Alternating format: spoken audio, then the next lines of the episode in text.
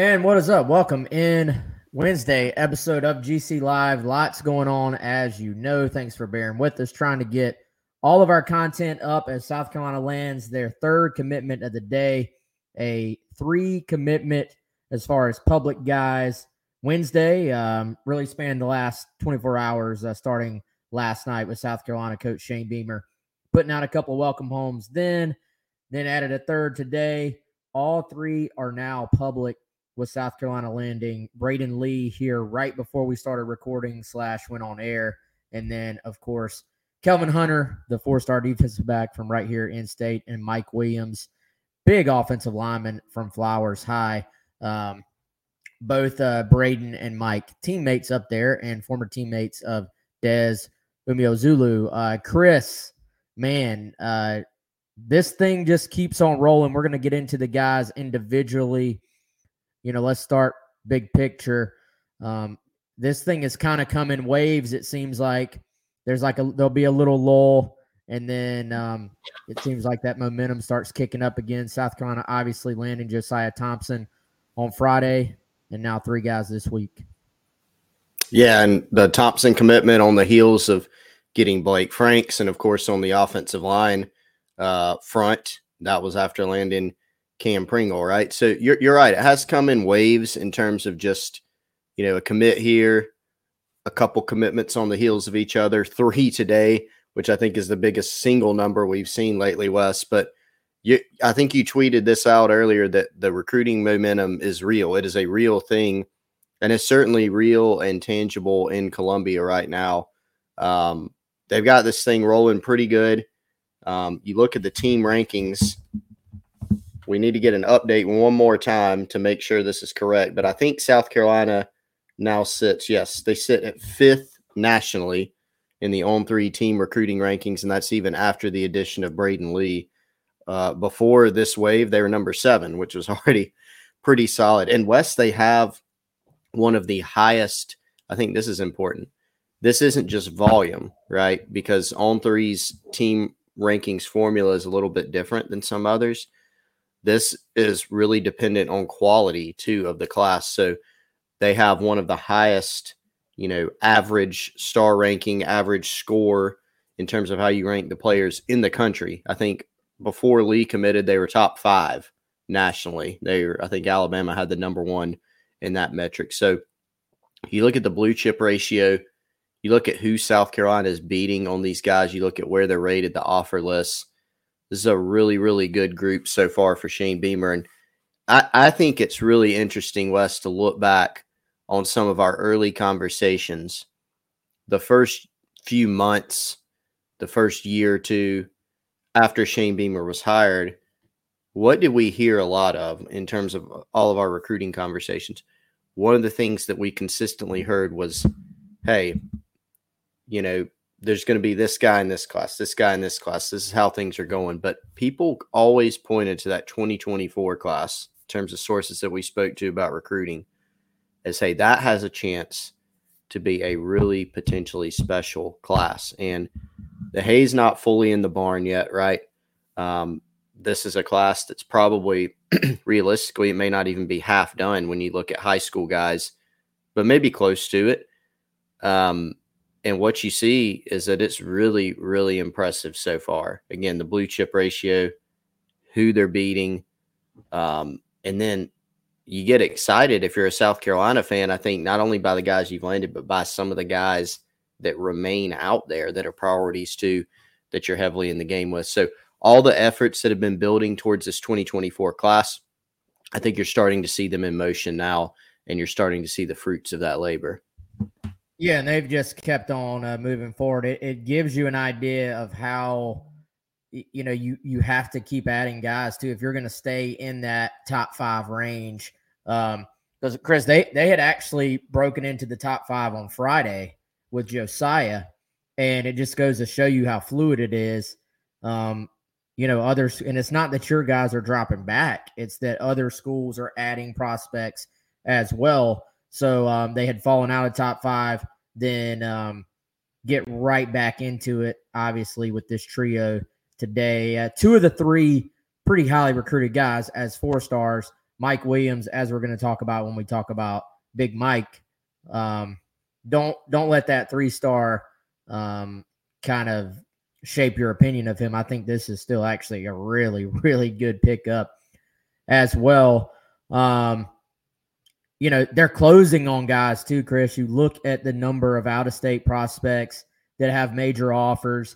These are not even late risers that you just did a great job with. These are true, you know, you go out big-time offer list and just win the battle. And this DMV area, you know, sometimes we talk about pipelines and it's more, you know, it's kind of more in theory. It's like physics. Like you know, this is kind of something that could happen, but is it reality?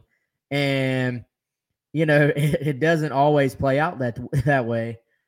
This group going into the DMV and just now landing so many guys up there and putting themselves in a great spot with Dylan Stewart, man, I don't even know if the most super positive, like highly energized Gamecock fan could have predicted that it would go this well for these last couple of classes in the DMV area. Yeah, I do think that's a great point. I love the physics reference. Bonus points to you for working that in, because I like to use physics references sometimes. You know, it is – when you might have these preconceived notions of a recruiting staff and maybe what they should do, right? I even look back at a couple of the previous tenures at South Carolina, like Steve Spurrier, right? Obviously, they ended up recruiting extremely well and had a lot of success at South Carolina. It wasn't early, though. I think a notion that a lot of people had is, hey, Steve Spurrier is coming to South Carolina. He's going to sign every top quarterback. All the receivers are going to be lining up. You know, you kind of think that. Is that reality? Not always. Will Muschamp, some of the guys that he brought on his coaching staff, where they came from, some of the recruits they landed in the past, you just expect, okay, they're just going to automatically replicate that at South Carolina. Not always the case. One thing we've seen with Shane Beamer is that some of these notions that you thought, hey, they're going to get involved in the Northeast, they're going to tap into the DMV, into Virginia, we've seen that come to fruition. We've seen him starting to land and get in the game with, more importantly, land some of these prospects that are starting to make people's heads turn, right? Eyebrows raised. And so the involvement in the DMV is something we thought would happen, something that Shane Beamer said would happen, but it is definitely happening, and it's taken, you know, a little bit to get traction on the big-time guys up there, but they've done it. Here's a stat for you, Wes. Number of commits from Maryland in the 2024 class, South Carolina 2, Maryland 0 right now. South Carolina fans may like that one, but you look at, you know, who they've landed out of that region, not just Maryland, but, you know, D.C., Nicholas Harbor, Tree Babalade in the last class. Look at who they've signed or who they've got committed in this class and then who they still have a chance at. Dylan Stewart, the number one prospect in the country, according to On3, top 10 guy consensus.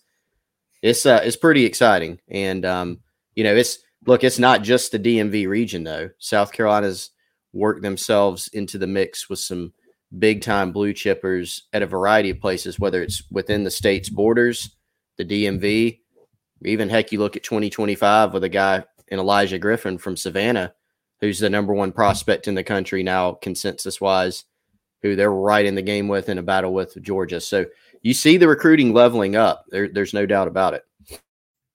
Yeah, so we'll see how this thing goes. I mean, the path is, and we got many more days and hours to talk about this, but the path is this could be, in the end, look at some of the other guys that are in on potentially the best class in school history, I think, potentially both in reality and on paper. So let's dive into them, Chris. I guess we'll start with the order they went public, which is completely jumbled up from the order they went behind the scenes.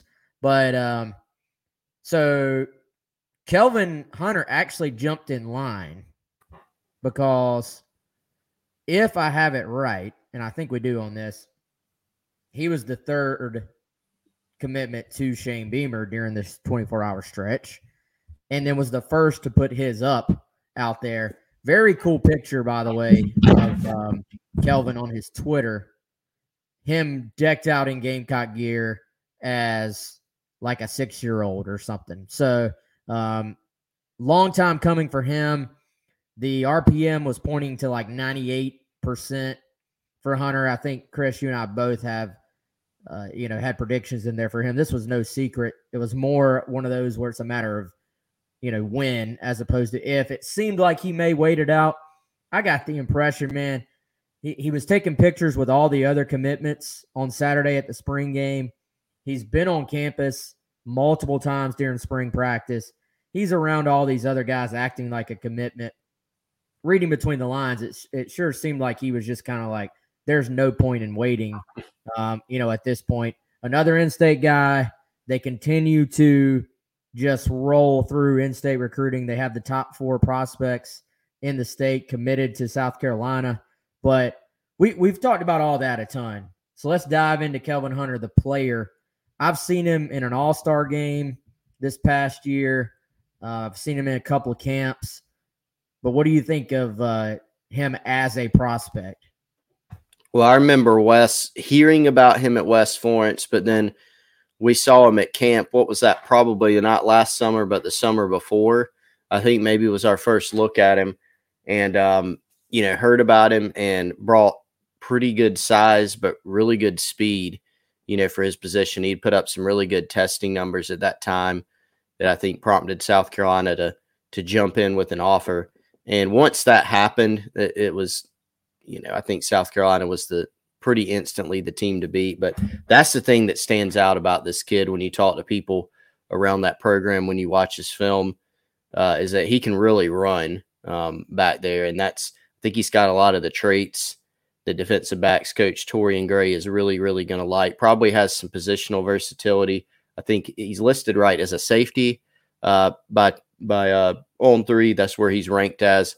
And indeed, I mean, when you look at his size, the skill set, I'll go back to my tried and true phrase. There's a lot to like there about Kelvin Hunter. Yeah, nice offer list. We saw it kind of explode a little bit. Early on, it was kind of like Carolina and some smaller schools, but then Auburn hopped in, Virginia Tech hopped in. At one point, Chris, it looked like he may kind of go through the process. I still think it would have been difficult for anybody to unseat South Carolina. Took a spring visit to Virginia Tech.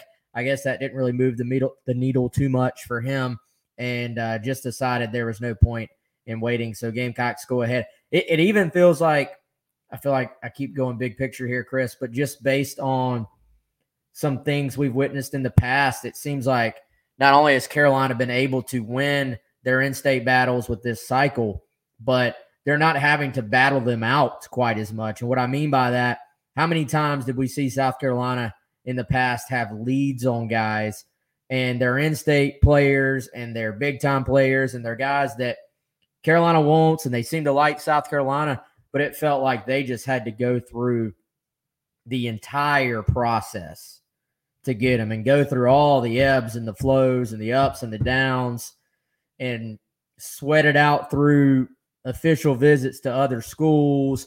Not only are these guys committing, but they're kind of just doing it with relatively little drama to it whatsoever as far as this in-state group.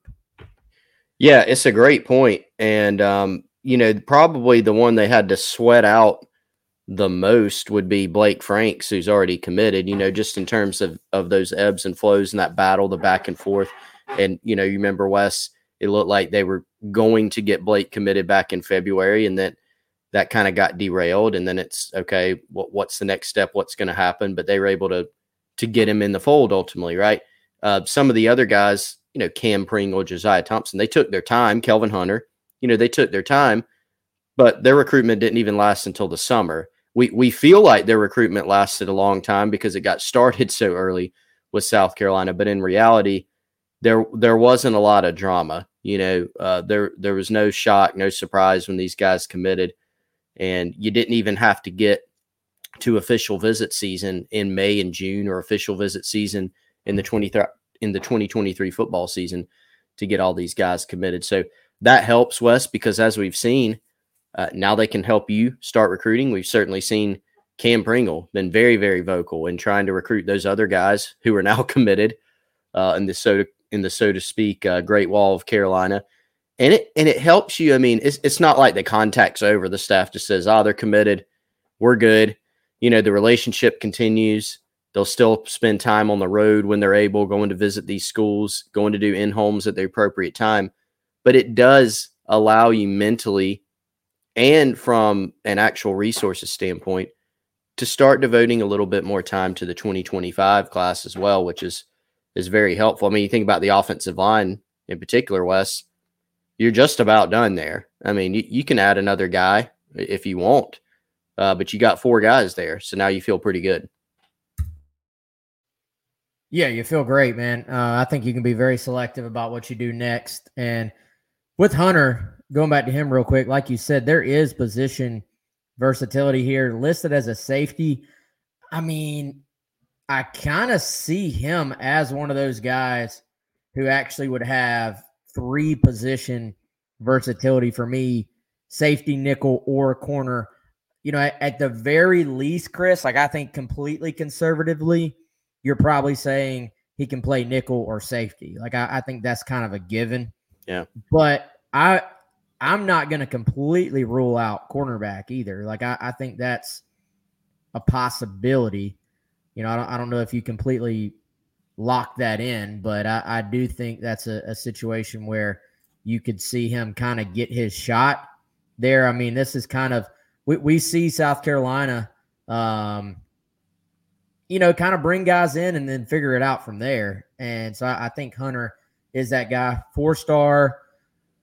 Oh man, I was going to say four-star across the board. There is one organization that is holding out on the four-star, but Still have him as an industry ranking four-star, which is the average. It's a weighted average of all the rankings. 194 overall in that ranking, number 17 safety. And again, number 4 prospect in South Carolina. Some differing opinions there, Chris. The average has him as 4th in the state. You have everywhere from 2nd to 7th in the state of South Carolina, which with relatively few guys in the state, that's actually a pretty wide range for him in the state of South Carolina. Yeah, that is pretty wide range. And one, I think in On3's rankings in state, I believe Bray Staley from Aiken, I believe, is number 4, I want to say. And that may be in the industry rankings, which is the weighted average using those rankings. But, South Carolina, one big point before we go back to Hunter, the guys that they've offered in state, they've landed, and that doesn't happen very often. I think that happened in 2020. Wes, are these the On3? Is this the average? This is the average, yep. Industry ranking average. Okay, yep. I was wrong then. I think maybe On3's individual rankings. Yeah, so there you see, Wes said earlier, top 4 commits in the state, and this is the top 4 guys that they wanted in the state. These are the guys that have offers. I think you go back to 2020. It's probably the last time that the guys that South Carolina wanted in the state, it wasn't necessarily just the top 4 guys all around. It's the last time they did it. And that was a really, really good in-state class for them. And it appears to be the case this time, but Hunter, back to him. I just really like the traits here. You can always take a chance, and not that he's a player you're taking a chance on. I think he's a really good take and someone that you want to get in your program, but you feel good about his potential because of those traits, right? He's almost 6 foot. He's 180 pounds. And recalling some of the testing numbers he put up this summer, I think he was, in the 4.4s, hand time in the 40. So he's got speed as well. And then you look at the film and that kind of backs it up. So again, we've spent a lot of time talking about DMV recruiting, rightfully so, but you start within your own state, and your general rule of thumb is if you got guys in your state that are going to be upgrades and are going to be big additions for your program, you want to sign them. And that's precisely what they're on track to do right now in this class. Yeah, no doubt. And so, all right, let's start going through these other guys, Chris. So second to go public today, actually within minutes of Hunter, was Big Mike Williams, who, by the way, does not like grits. We do like to add in some food talk on our show. Not a big fan of grits, but that did not hurt the Gamecocks. The reason I bring that up, one of his first visits, they served grits, and just kind of goes to show you, coming from the DMV again, not big on the grits up there. It was his first time ever having grits. I had to ask him, what'd you think? He was not a fan, but he was a fan of everything else at South Carolina. Chris, I got to see Mike a couple times on the sideline at the spring game. This is my first time putting eyes on him. And, geez, dude, just a massive SEC-looking kid. Eye test-wise, you can see why South Carolina still targeted him. And, we've kind of focused on him as a while. Everybody, of course, was talking rightfully so about Josiah, Cam, Blake Franks. It had started to become really clear, I would say, the last month or so, maybe even longer, at least internally at South Carolina. Maybe some, the rest of the industry didn't really kind of pick up on it yet, but it had become really clear this was the guy who was most likely to be the fourth offensive lineman in this class. And, I like the fact that he's got an SEC-ready body, the fact that, he's listed as a tackle, probably could play either, guard or tackle. I think if you look at Carolina, just contextually, the guys he's coming in with probably ends up being a guard, I would think. But, they have absolutely added size with these last two classes. Yeah, you're right. When you think about basically every single one of the guys in the last two classes, heck, you could go back three, really. If you go back to the Brubaker, Grayson Maines, Kason Henry class. Those guys seem to be progressing nicely. But let's go back just last two, because that's drawn the most attention. I think I'm stealing your phrase where you don't have to imagine what they're going to look like. And there are a lot of, tight end bodies or, 6'6", 250 offensive linemen that end up turning into NFL guys. There's nothing wrong with that. And there's also some ready-made looking guys that are kind of tapped out, right? So you want to find that mix. And in these guys, this four-man offensive line group, they're already there from a physical standpoint. You don't have to worry about, are they going to be able to put on the weight? Are they going to be able to hold the weight?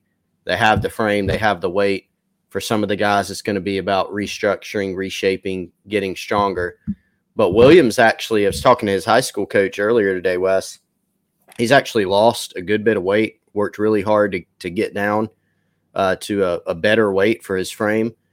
And he does have that combo, guard / tackle mentality and ability. He's a physical guy, but he can move, he can bend, he can be flexible. I tend to agree with you that he's probably going to start off inside as a big, physical offensive guard, but certainly he could slide out and play tackle if you want him to. So another just big man with traits, that you're bringing into this class. Would you add one more if you're South Carolina, or are you pretty happy? I think we talked about this on the radio show, but I think you just be super selective from here on. I think you're probably focused on they have such a good start to that 2025 class. That's going to be one of those things, Chris, where I think we go ahead and hit people over the head with it now so that once they start adding top 4 stars for that class, we can say we told you so. They're already kind of building the foundation with a bunch of those guys, and they're just all top 300 prospects. It really is pretty insane if you go back and look at the number of 2025 O-line that came through. As good as this class is right now, I don't know if you even rock the boat on some of the 2025s you have a chance with by making this class even bigger. You're almost at the point where you signed so many guys last class, and you got 4 big-time guys in this class. Other schools, this is a great sign when other schools start saying, oh, they signed too much talent at a position. You don't want to go there.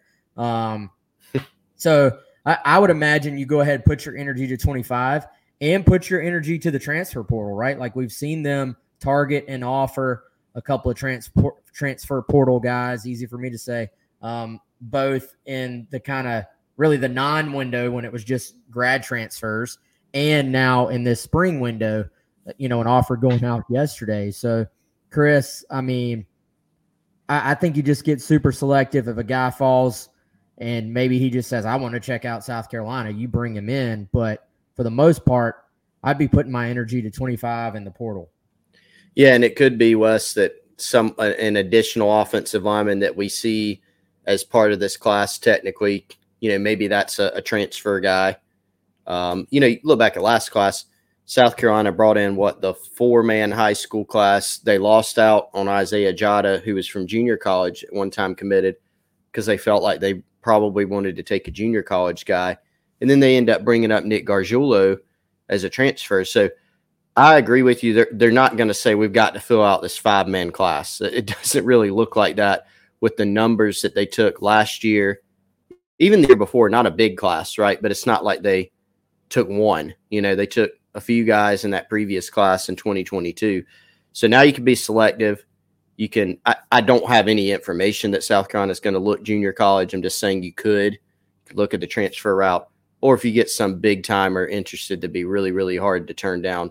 Other than that, you feel good about where you are from a numbers and a talent standpoint. Yeah, so we'll certainly keep tracking and seeing if anything pops up there, but I think you're really, really happy with that right now. So third commitment as far as the order they went public. I believe he was actually second as far as when they told Shane Beamer.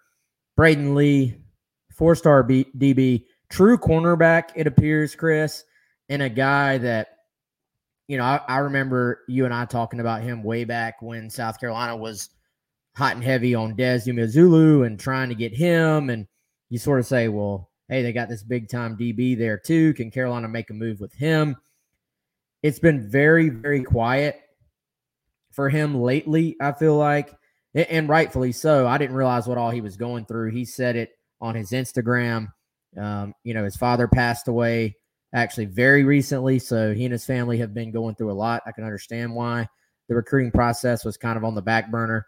You've not heard from Braden Lee much, but Gamecocks obviously situated themselves in a spot to go land him. He decides not to go through the process any further. Go ahead and lock this thing in.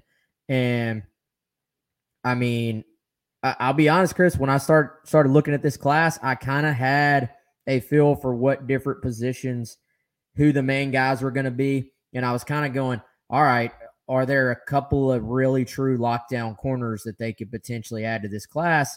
And I wasn't really sure what direction they were going to go yet.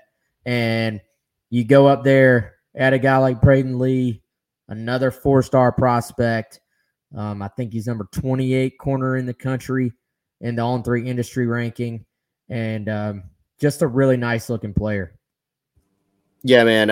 Again, talking to Coach Damian Powell up there earlier today, who's now had Desmond Umeozulu, Mike Williams, new Gamecock O-line commit, and Braden Lee. And, you know, the first words out of his mouth are just high IQ. So feels like he's a really, really smart football player, sharp kid. I've had a chance to talk to Braden several times, and you definitely get that sense right off the bat. He's just a really, really sharp kid. And then physically talented as well, right? I mean, he'll get bigger at the college level, but he has some length and size. He's close to 6 foot, if not 6 foot. And then you look at the film, he just makes a lot of plays in man coverage, carries a really nice offer list too. So this is another one that, you know, I think we don't talk about fit enough at times with schools. I think Shane Beamer has made South Carolina kind of a fit program. And what I mean by that is there are certain guys that I think they're really, really going to appeal to on the recruiting trail. And I think Braden Lee, with him and his family, that's one of the types of kids that he really appeals to. And Braden even told Chad Simmons from On3, really the first time he went up to South Carolina, that was kind of all he needed to see. You know, it was just that big of a connection. So really likes Beamer, really likes Torian Gray, and they really like him. Early prioritization of Braden Lee. They've been on him for a while, dating back to you know, when they were recruiting Dez Umeozulu for the last class. And I'll say this, Chris, the sort of prioritization by South Carolina, not just of recruits, but to keep Torian Gray on staff and to give their assistants raises and to take care of those guys. You know, I don't think this is a secret anymore that remember back Florida State trying to make a run at Tigray, and that, you know, you never sit there and say a guy is irreplaceable. Like, nobody is irreplaceable, but that would have been disastrous for South Carolina, I think, when you look at the momentum they have. You look at the job that Tigray has done, just developing players once he has them. I mean, and now recruiting as well. You've kind of seen an uptick in the on the paper ranking of a lot of the guys he's been able to land. You know, the last class and a half or so too. So it's that was a very, very important thing for South Carolina to keep him in the fold. Let's see, before we get into anything else, Chris, we need to tell everybody about our sponsors. So let's do a little rundown here. First of all, our buddy Clint Hammond, presenting sponsor, as always. Clint actually texted me this morning, Chris, and was like, all right, who the heck did we get? What's going on?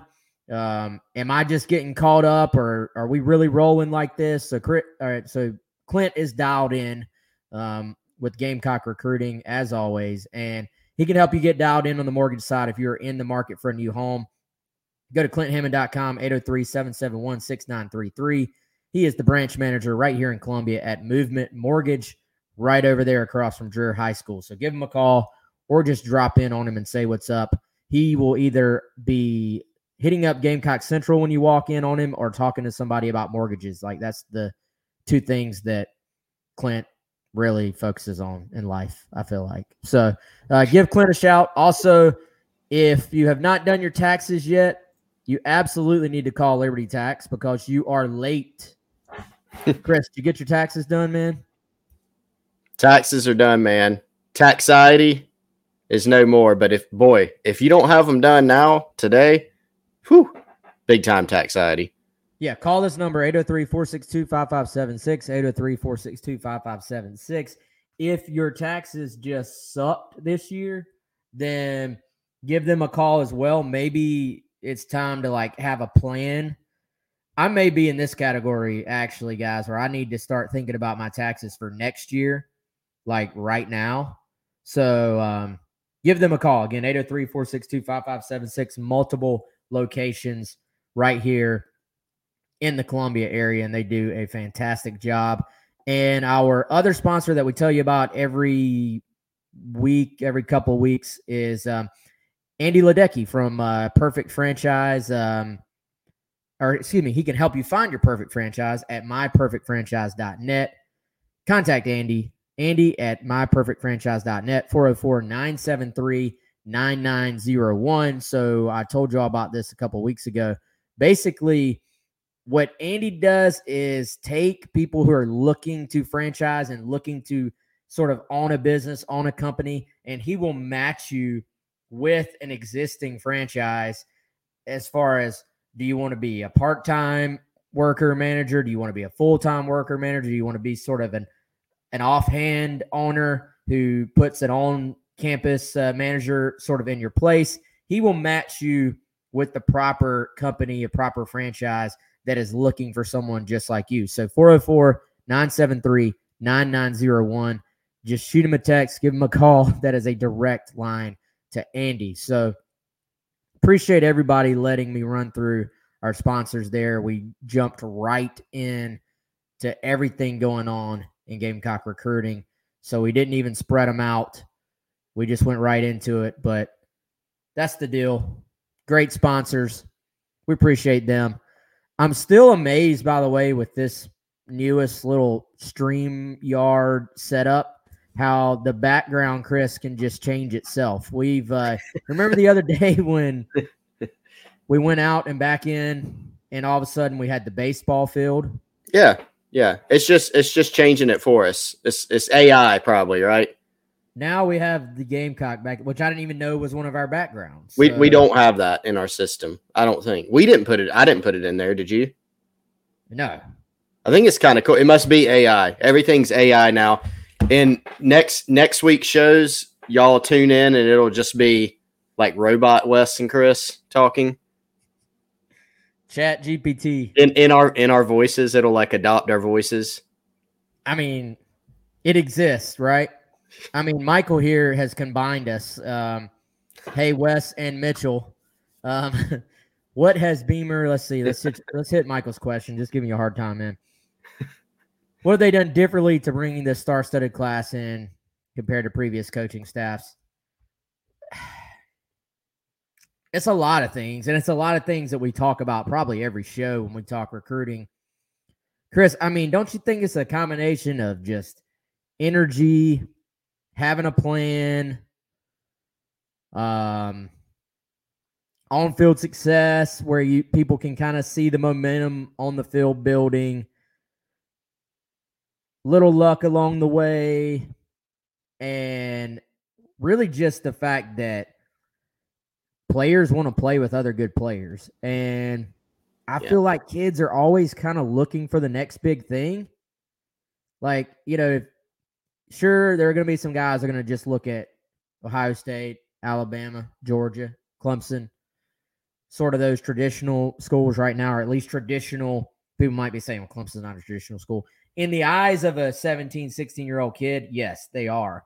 So some kids just want to look at that, but some kids are looking for the next big cool thing. And Beamer came in and has just, I mean, established his own brand, I feel like, is actually the best way to say it. I was going to say culture. Culture gets kind of overused a little bit, I think. He's kind of established his own unique brand with this program. And now another big part, Michael, is that you've got the guys who are committed, who are pitching in with energy, so much time commitment to try to get other guys to join them at South Carolina. Yeah, and I probably can't add too awful much to what you said there, but, you know, point one, you know, let's not forget some of the good players that have been on the roster and some of the recruiting battles that were won in the past. You know, it's not a foreign concept for South Carolina to land some big-time recruits, right? There are some still on the roster. There are some going to the NFL this year. There were some recruiting battles that Will Muschamp's staff and Steve Spurrier's staff won that were kind of big-time wins, right? As it turns out, for both of those, especially Muschamp, at the end, there weren't enough of those, right? Or there were some just problems or some holes.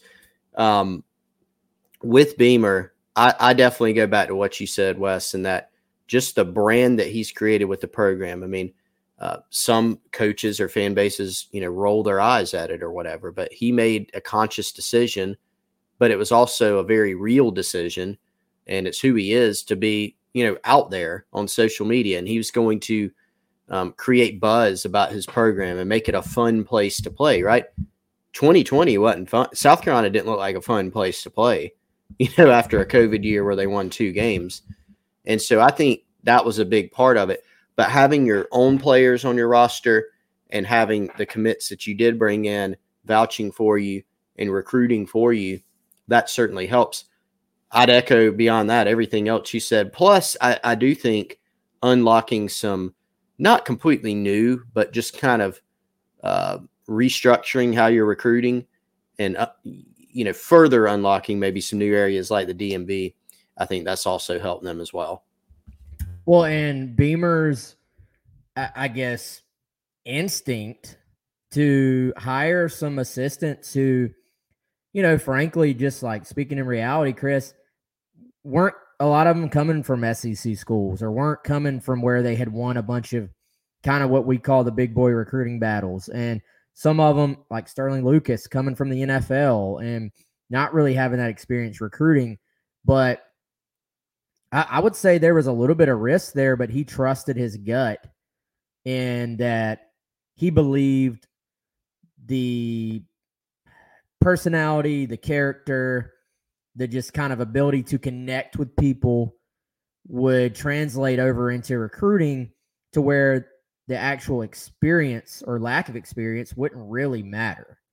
And, you know, I think we've seen it play out like that. And he's kind of, I mean, he even joked, but I don't even know if he was joking about kind of showing Sterling Lucas the ropes the first time he took him on the road recruiting when he first got here. But, you know, the one thing you hear about a lot of these assistants is just that they connect with people. So they maybe didn't come in with the recruiting kind of, you know, all that guy was the Rivals Recruiter of the Year back in, you know, 2017, all that stuff. But they just connect with people. They work hard at it. You know, Clayton White was kind of more known as a guy who, yeah, was going to build you a defense, but didn't have this reputation as being a great recruiter. He's done a fantastic job, I feel like, of connecting with linebackers and bringing them in. And so it's kind of been an interesting mix in how they built this staff, but it's really worked out. And I think we maybe don't even talk about it enough. Just the secret sauce, I think, is that you have a head coach who is willing to really just work at recruiting and get after it. Not everybody. It's taken for granted because, you know, but even for any of his flaws, I mean, Muschamp truly got after it in recruiting. So maybe if you're a Carolina fan, you might just kind of think, well, that's just the way it is. But no, Carolina's back-to-back had two head coaches who have just gotten after it big time in the actual recruiting process, not just overseeing it, actually being heavily involved. Yeah, I mean, you nailed it. Muschamp heavily involved. He was probably the best recruiter on the South Carolina staff, I think, when he was there. And certainly Beamer has a good track record recruiting as an assistant, very organized, and has done a really good job as the head coach there. I think the structure of how they have things going, you know, has been really helpful. Like you look, the best example is probably offensive line, right, where they have – an amazing way that they recruit on the offensive line with, you know, the recruiting assistants, Sam Sorbet, Taylor Edwards, who's the overall director of player personnel, is often heavily involved with those guys. You got Greg Adkins, who's been in a lot of recruiting battles, recruited for a lot of years as an analyst who's involved. And then Lonnie Teasley, who is a younger coach, but has been on the other side and forming relationships when he was an analyst at South Carolina. Now in the big chair, so to speak, as the full-time offensive line coach. And he does a really good job from what we've heard of connecting with these prospects too. So, yeah, I think there's probably not one singular reason. There's probably, you know, 5, 10, 15 different things that you could point to about how Shane Beamer has structured things. And here's another one. We've probably said this one, Wes. We have said this one, but to restate it differently, you know, I think just Beamer and the way he values relationships and wants to make sure those relationships are valued in recruiting has been important too. It's not about a bunch of hype in recruiting. It's not about going down a list of the highest rated guy and feeding him a bunch of lines and trying to convince him to come to your program. He wants things to be more real, authentic, and relationship driven. And I think that's, again, we talked about this earlier. You look at the 2024 class, why has it come together like this? Relationships, a lot of long-standing relationships that his staff has built with prospects. So I think that's one big thing that you could point to where maybe it's not totally different, right? But he's done so well at it and cultivating those relationships and recruiting. I think it's a big reason for the success. Yeah, man. So we'll recap the numbers real quick. 10 commitments at this point. You'd still, I would think, expect a full class. So still a ways to go, obviously, but as everybody kind of knows at this point, a bunch of other big-time prospects that they're after. And who knows, what will this momentum do in terms of getting maybe a guy we're not even talking about involved, you know, kind of are interested with South Carolina too. But 10 commitments, 8 who are four-star prospects. That's 80% on the blue-chip ratio, which I think is pretty dang good. Definitely way up there in the best ratio South Carolina has ever had. Let's see. Maybe a couple other questions here, Chris, and we got to get out of here, man. Let's see. Big Red saying, can we as fans translate these high-level recruits to high win totals in the future? I don't know if the fans, well, if the fans want to do that, they can give to NIL would be the best way that fans can directly help contribute, I think. I mean, is that fair, Chris? Yeah, that's probably a fair assumption. You know, I mean, look, at the end of the day, like the 2024 class, even the 2023 class that was signed, we'll know in a few years how that's panning out, right? But the trajectory is definitely good. You would definitely want to be sitting in the top 5 nationally recruiting as opposed to the top 50. You know, if you're sitting at number 49, like, oh, that was another Maryland tweak by me, sitting at number 49 right now. You know, that you want to be there, right? That doesn't automatically mean you're winning. But if you look, Wes, if you're a program that's able to stack top 5, top 10 type classes, you're going to be pretty good unless something goes haywire. And I think maybe the exciting thing for South Carolina fans should be that they're stacking these classes, but they also have a good team culture. We've seen some programs that have had a highly ranked recruiting class, 2 or 3, but you know that things are kind of falling apart internally a little bit. And that's not the case at South Carolina. So more talent you acquire, the better you have, the better of a chance you have to compete. No doubt, man. I just changed the background to baseball because there's a big baseball series this weekend. We won't get into it on this show, but I'm sure Colin Taylor will have you completely covered. Thursday, Friday, Saturday matchup, South Carolina baseball versus Florida. Chris and I will be on 107.5 throughout the week as well. Our normal GC Takeover Hour at 11. We actually have a full 9 to noon show on Friday, live from the Camden Firehouse. Subs come out and say what's up. Otherwise, that'll do it for right now. But if any other breaking news happens, we'll, of course, hop on and try to talk some ball and get you called up. And basically, make sure you subscribe to our YouTube page as well, youtube.com/Gamecock Central. We try to have breaking news and breakdowns of big South Carolina happenings on there as well. So, all right, y'all, we're going to get out of here. He's Chris. I'm Wes. Y'all have a good one.